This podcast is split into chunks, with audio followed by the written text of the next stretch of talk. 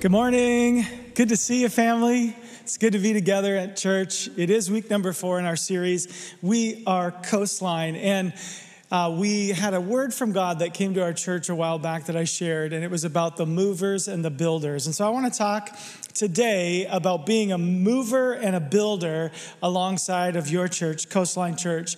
We've been walking through Isaiah 61 and have looked at several verses in Isaiah 61. And I want to take you to one today, specifically designed for today's message. Uh, we, when I read this verse, I thought, you know what? That is a great verse uh, for today's topic. It just really just struck my heart. I said, Lord, you put that verse there for us today.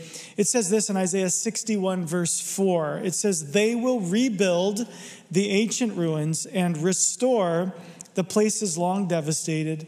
They will renew the ruined cities that have been devastated for generations. Oh, I just tell you, those three words really struck out, uh, struck my heart and stuck out for me. Rebuild, restore, renew. Those are words that fit the season that we're in. Amen, church?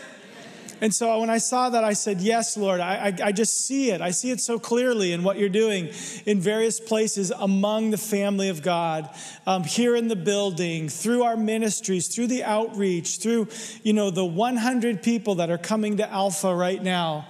And uh, the youth ministry, honestly, our youth ministry is exploding right now. There are kids everywhere. Pray for us, right? It's wonderful. On Thursday nights, over 100 students coming for youth ministry. Friends, that's not happening very much right now, but God is doing something good. There's a restoration, there's a rebuilding, there's a renewal, and we're so glad to be a part of that. And part of this sort of moving and building concept, this idea of being movers and builders, is really exciting. I want to tell you, the West Shore, our West Shore location, has been doing so well. They've had explosive regrowth out there. There's been a restoration of that campus. And today's a special day because today they went back to Belmont High School, and we're so thankful. So grateful for Pastor Adam and the vision, the team. They're back in that larger space with one service at 10 o'clock. I can't wait to hear what has happened there, but we're so thankful for the opportunity to be back at the school. And you know, all it's been over two years, um, two and a half years since we were in the school, and it was wonderful to sense God's favor with the school district the answer was still no you can't come back. We don't have the janitorial to support your you know you on sundays and it's union and there's lots of reasons but it was always but we want to get you back in there. We want to get you back in there. And when i went just a few weeks ago to sign the contract to uh, on the lease for the space on sundays it was just that same excitement. Welcome back. So glad you're back. And so we just thank god for that favor. Um, and the favor continues because god has really blessed us. There's some um, folks in our church who have a, a heart for the kingdom, and they're also uh, doing some developing out in the West Shore. And they had bought up some houses that they intend to tear down and, and, and build on that site at some point, but that's, you know, a couple years down the road with zoning and all of that. And uh, I reached out to them just to see if they had an office space somewhere because we were leaving the business center. And they said, We can do better than that. We have a four bedroom house that you can have until we tear it down. And so here's our ministry house for the West Shore campus. Yeah. And um, that's, a, that's a very happy Pastor Adam right there. Uh, they're going to put their offices there. We can do alpha there. We can do youth group because youth group is exploding out there as well. And uh, we can do ministry and small groups and all kinds of stuff here at this site. And uh, we're just so thankful for the generosity of those folks who've just said, This is for the kingdom. You just use it, it's going to be a blessing. And so we're so thankful for that. So, isn't God good? There's moving and there's building happening all around. And we are so thankful so blessed. So, um, you know, just, you know, as, as Pastor Lisa was sharing, um, God is doing good things.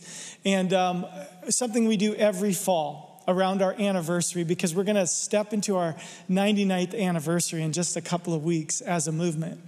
Um, is we have our Heart for the House offering, which is uh, such a special offering because it allows us to really prioritize the needs of the house. So, including that West Shore house where we might want to do a few things to make it ready to house, you know, uh, groups and youth group and so on.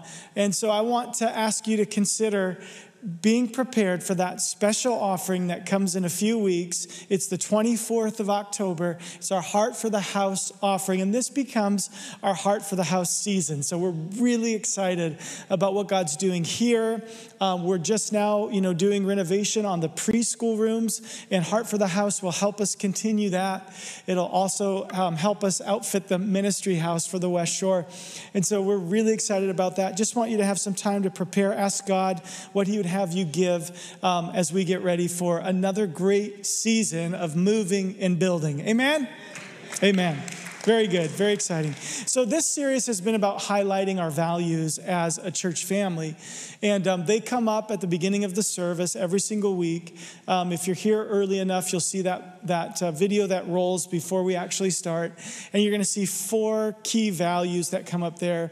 And that's to know God, find freedom, discover your purpose, and make a difference. And, and we've been walking through those values. And now we're in week number four of the series, which really is about making a difference. And we're going to talk about that today because everybody wants their life to count. Isn't that true? We all want our life to count. We all want our life to matter. We all want to make an impact and make a difference. We really do. All of us want that. And so, you know, we want to do that together because what we've learned is that the best way for you to make a difference is with other people, to do it together. Um, in this verse that we were looking at, it talks about rebuilding and restoring and renewing, but there's a, a key word in there. Over and over again, it says they. They. They will rebuild. You see, it's something that has to be done together. You can't do it alone. And that's really the heart of this the power of together, the power of teamwork. And so, at Coastline Church, we really believe that you make a difference by doing something together that you cannot do on your own. And that's what we're all about. You know, um, when Lisa and I were dating, you do things that you wouldn't normally do if you can do them with the person that you're dating. And so when Lisa and I were dating, um, I, you know, every time I look at her, she looks exactly the same as the day I met her. I mean, you know, I just look at her and I go right back to those memories. This isn't a Valentine's message, but we'll we'll get there next year. So anyway, um, we decided that we should maybe, you know, see each other in a few different environments. And one of the ways that you really get to know someone is to see them in their stress moments, right? So Lisa thought the best way to see my stress moment was to ask me to join a rowing team with her. I was stressed at the thought. I'm from Arizona. There's no water there. We don't do water. I didn't learn to swim till I was 12, seriously. And so, you know, she says, let's go. I'm like, what do you mean rowing? Is this like a boat that you just like go out and fish? I know how to fish. No, this was like 12 people in a boat rowing at exactly the same time, doing everything exactly the same. And so I got to tell you, this was an exercise in total horror and frustration for me. I was the worst on our team. And every time we stopped the boat to get instruction from our coach, she started with, Okay, Andy. It was my name every time. Every time. It was me. I was always getting it wrong. So anyway, you know, when you when you row, there is this like I can see it. I didn't really experience it, but I can see how if you finally got yourself in sync, you know, if you actually got to the place where you could row at exactly the same time, if you could actually get to that place where it's like you hear the wind in your ears and the strokes are smooth and the boat is moving and everything is perfect. I think I experienced that once for about five seconds, but it was enough to give me an appetite for it.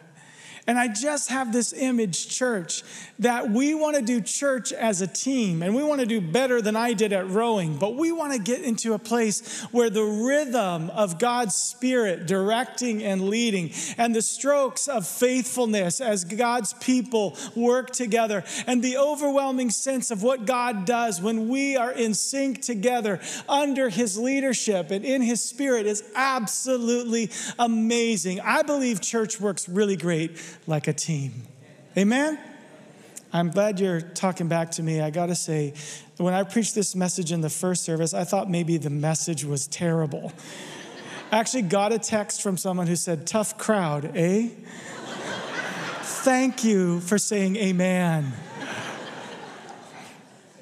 Anyway, for these brief moments on our, in our rowing team, we were one engine, smooth and strong.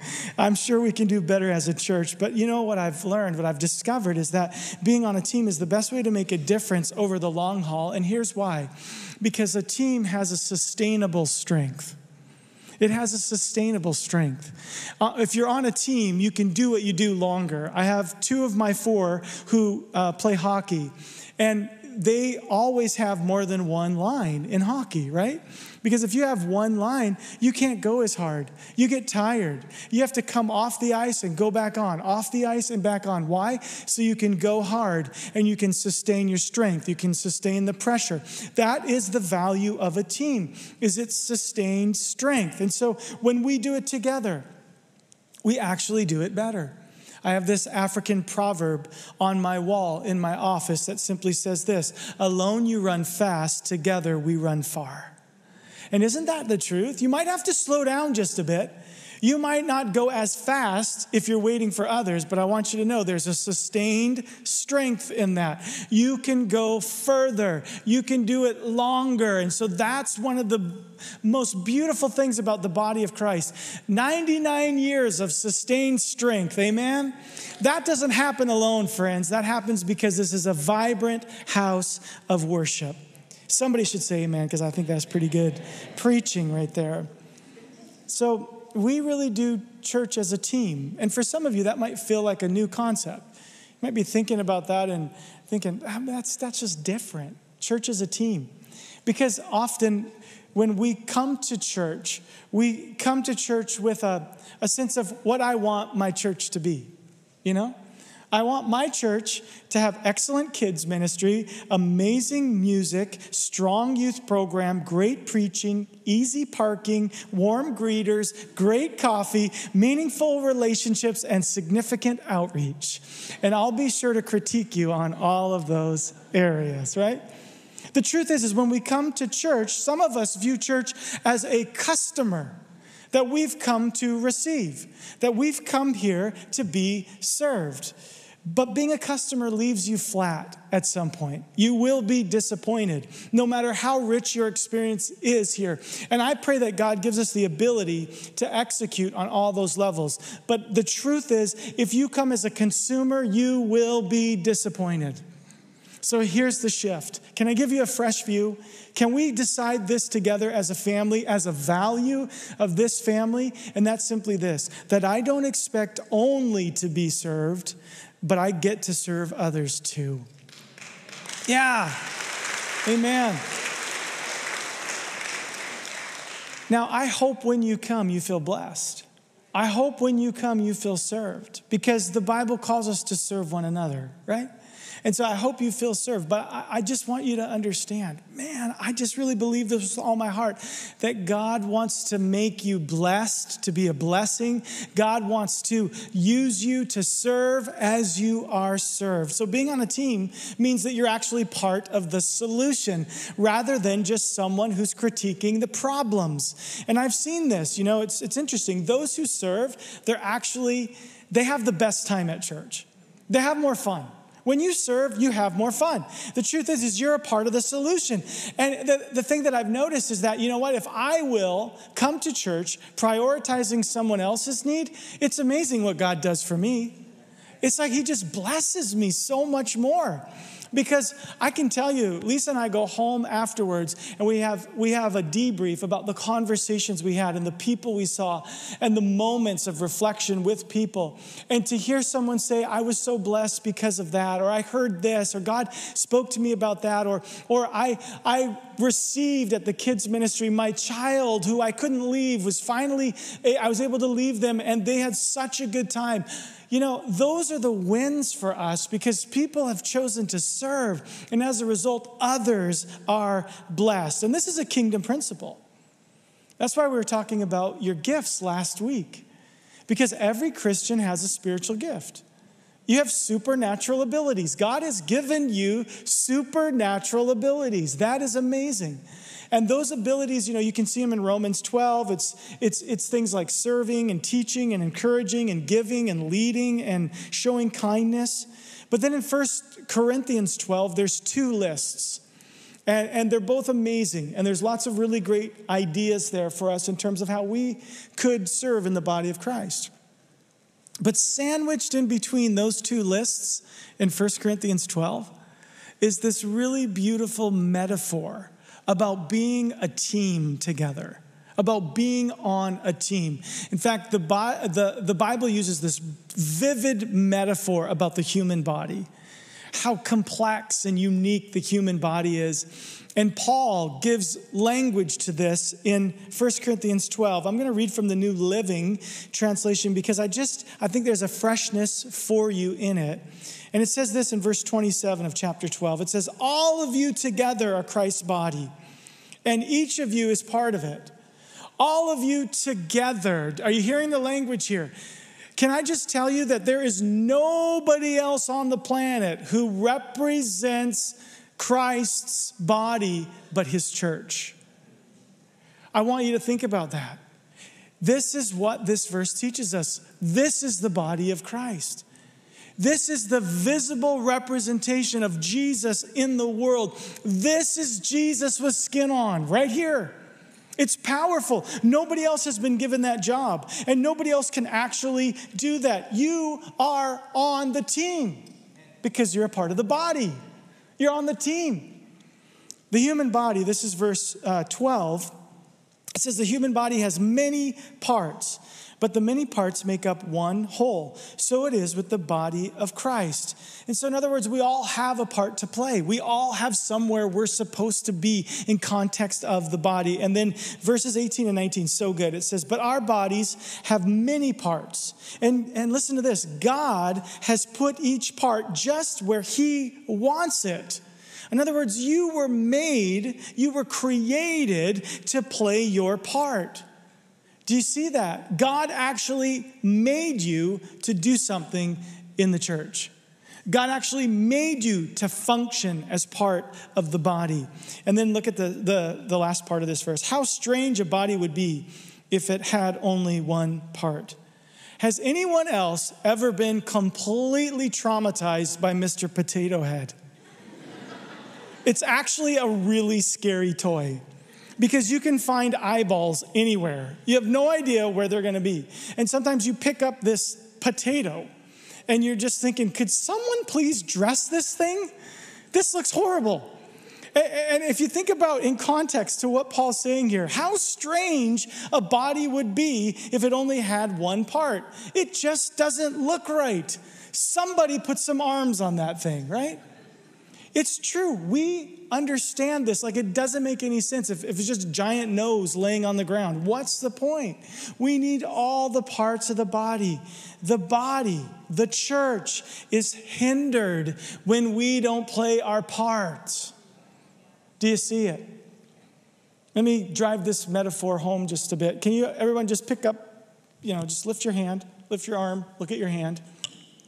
See your hand there. Wiggle your fingers. Tickle your nose. Simon says, Put your hand on your head. Oh, this is fun. Man, I've never played Simon Says at church. Oh, Lisa, why didn't I think about that in the first service? We could have had such a. Anyway. So, anyway, just look at your hand a minute. I want you to think about your hand. It's absolutely fantastic. Just keep looking at it. Just, you know, turn it over. Look at all the, you know, the movement, you know, in your, in your, uh, on the back of your hand.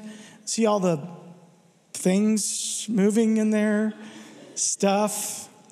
But let me just tell you, let me give you a, a, few, a few pictures here. There are 29 major and minor bones in your hand, 29 major joints in your hand, at least 123 named ligaments in this hand. No wonder when someone says, My hand hurts, it could be a number of things, right? 123 named ligaments, 48 nerves in the hand. 21 muscular branches, 30 arteries, 34 muscles which move the fingers and the thumb. 17 of those are in the hand, 18 are in the forearm. So, what's the picture here? It is so incredibly detailed the way God has made the human body to function. And how even the muscles in the forearm play a part with the hand being able to do its job.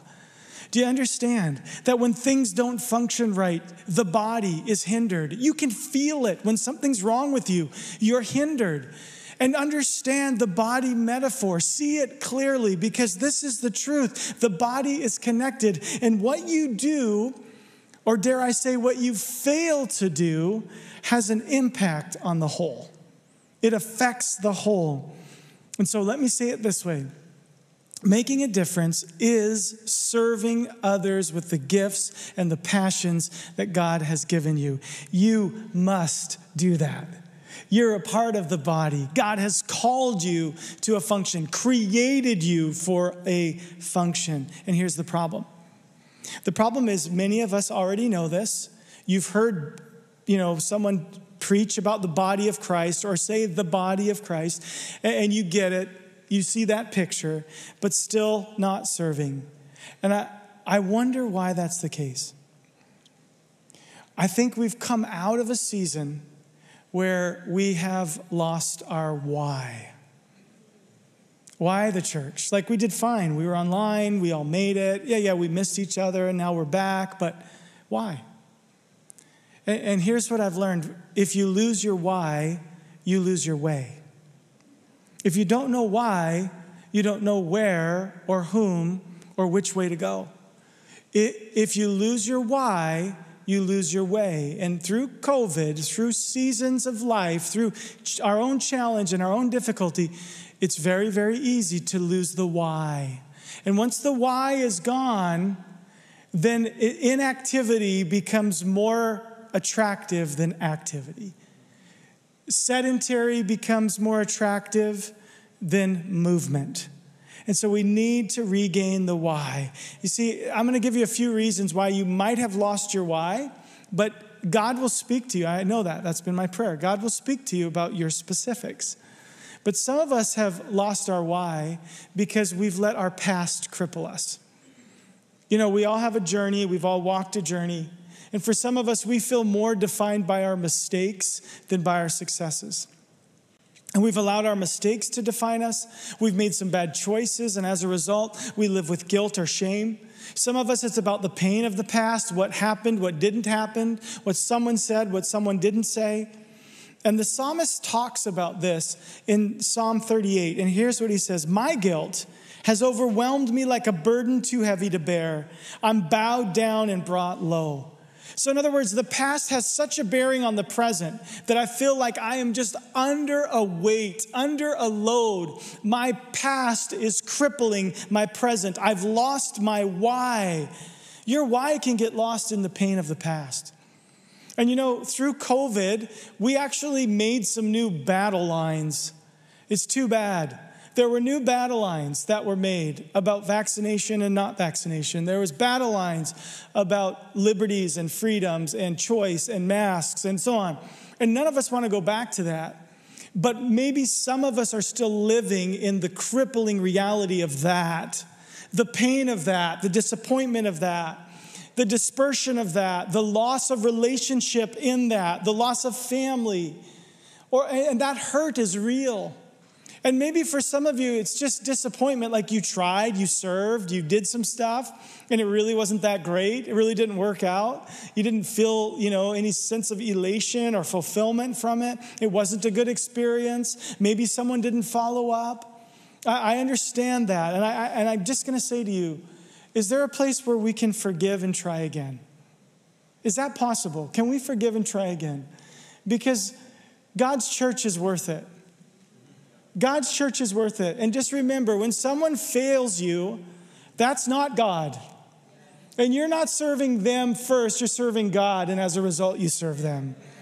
And if we can get that straight in our minds, we'll be able to have the capacity to forgive and realize that being involved is important and being involved is right. And the sacrifice and the humility that that requires is good. And the best experience in church is when we serve. So let's do that together. So sometimes we've lost our why because our past has crippled us. Maybe we've lost our why because we let culture define us. The press of culture is real. The press of culture is strong. The press of culture doesn't lead us into a growing, vibrant faith with Jesus. It moves us into selfishness. It moves us into confusion. It moves us into redefinition of value and identity. And that does not help us. But many of us have let culture define us. We've literally been discipled by our culture instead of by Jesus. And so as a result, we find ourselves, we, we don't know why. We're here because of tradition. We're here because, you know, our family goes here or our friends go here. But we are living in the crippling grip of a culture that wants to define us. And it's things like nothing is ever free. The goal for me is to get and not to give. And maybe it's more complex than that for you. But the question that I'm asking you is whose script are you living off of?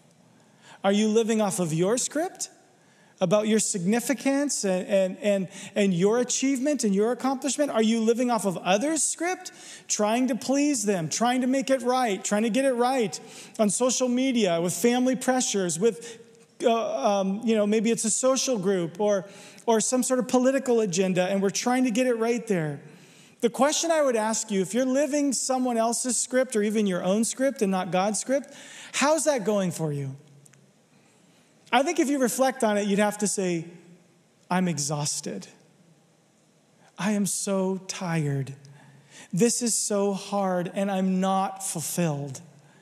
Because the truth is, you were created by God to be a part of His family and to serve His church and the world on His behalf. And until that happens, we are unfulfilled because that's the purpose of life. And so I like what Paul says, this freeing verse from Galatians 1:10. He says, "Obviously I'm not trying to win the approval of people, but of God. If pleasing people were my goal, listen to what he says, I would not be Christ's servant." Do you see the contrast here? You can either be pleasing people or a servant of Christ, but you cannot be both. You cannot be both. And this is so freeing, so liberating, liberating from the wrong pursuits because I say, I'm Christ's servant. And as a result, I serve people, but I'm not controlled by them. I'm not doing it so that they'll like me. I'm, I'm a different person than they are, and I'm here with obedience to God, and it's beautiful and it's freeing, and I love what I do. There's a third reason why we can lose our why. And that's because we just press on and we try to do what we're doing alone, all alone. And it simply doesn't work. It's a body. There's many functions. There's many people. There's lots going on. And if I if I try to do it alone and many of you have been there, if I don't do it, it just won't get done. Has anyone ever said that before? right? And that may be true. If you do it, some things can get done, but you're so limited. And that's not disrespectful. In fact, that's what I that's what I try to tell myself because a lot of people will say to me, "Andy, you're just so busy." And, it's not that I'm busy, it's that I'm limited. I only have what I have. Time, capacity, energy, I, money. I only have what I have. And so it's not that I'm busy, it's that I'm limited. And so are you. We're all limited. And so that's why we do it together, friends. That's why we do it together. And listen, this is the real post COVID call. Are you ready for it? Come out of isolation. Come out of isolation. Come out of seeing it as you and you alone. Come out. Come and be a part of the body. It's wonderful that we're here. And it's wonderful that we're here physically, but let's come. Let's come out now. Isolation feels safe. Together might feel a little bit risky, but it's time to take the risk. Let's come out. Let's come out. There was a man all alone, the Bible says. He had neither son nor brother.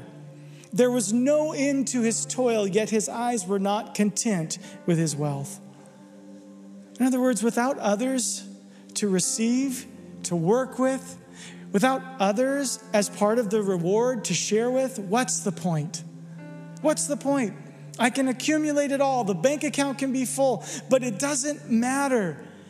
There's no contentment. So we're going to refuse to get our why lost in isolation. So let me invite you. Let me invite you out of the past.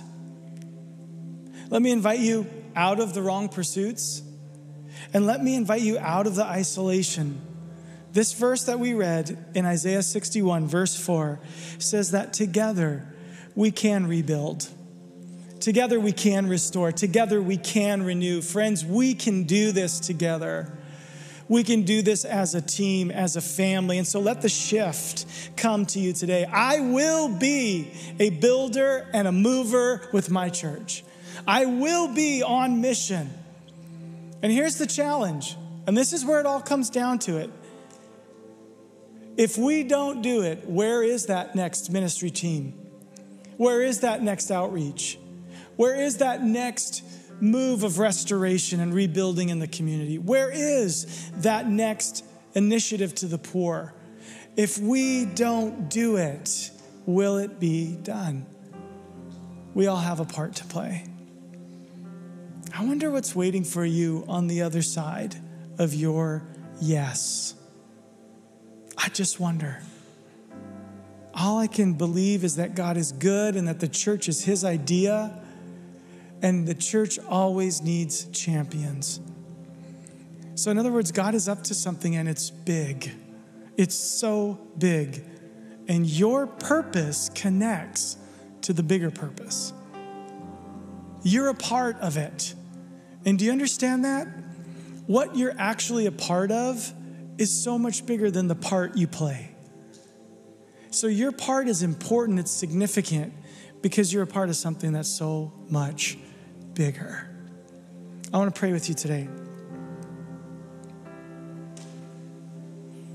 I know it might feel like for us at, at Coastline Church that we're just kind of we're saying, come on, get involved, get moving. We've talked about this. Movement is so important for us. But the reason why we're so so committed to seeing people serve the city and serve each other by being on a team is because we just understand what God has done for us and how He has served us. And the question is is the serving supposed to stop with us or is it supposed to flow through us? I believe it's supposed to flow through us. God is the giver of all good gifts, and that includes your life to someone else. Your life is a gift to someone else. Jesus, He came to serve. That's the picture. To give His life as a ransom. And so, what's our response? Except that we serve and we love. You know, maybe you're here and your journey with God is just beginning. Can I just help you see for a moment in this quiet moment of reflection and prayer? That Jesus has already served you. He served you by giving you his life. Would you receive the love and the gift of Jesus Christ? If you've not done that, I want to invite you to do that. Jesus, come into my life. Jesus, be Lord here. And you know what? If you're making that decision, if you're saying that prayer, if you're submitting yourself to Jesus, and receiving His love and His grace and His active service and giving His life for you, then I want to say, Welcome to the team. Welcome to the team. And I just think that there's somebody here today who you know, knows the Lord and is following the Lord and wants to serve the Lord, but hasn't been involved. And I think what you need to do is you need to leave this service as soon as it's over and go to the next table and say, Sign me up somewhere. I want to do something. I want to be a mover and a builder with my church. Sign me up.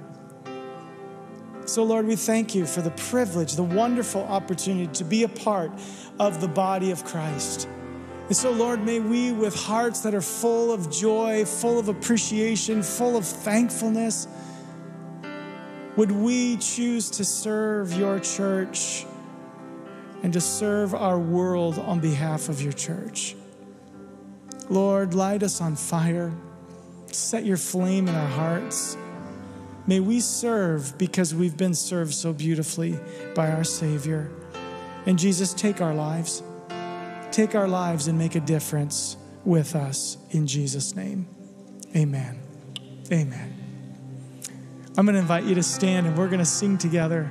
Let's lift our voices and let's worship our God.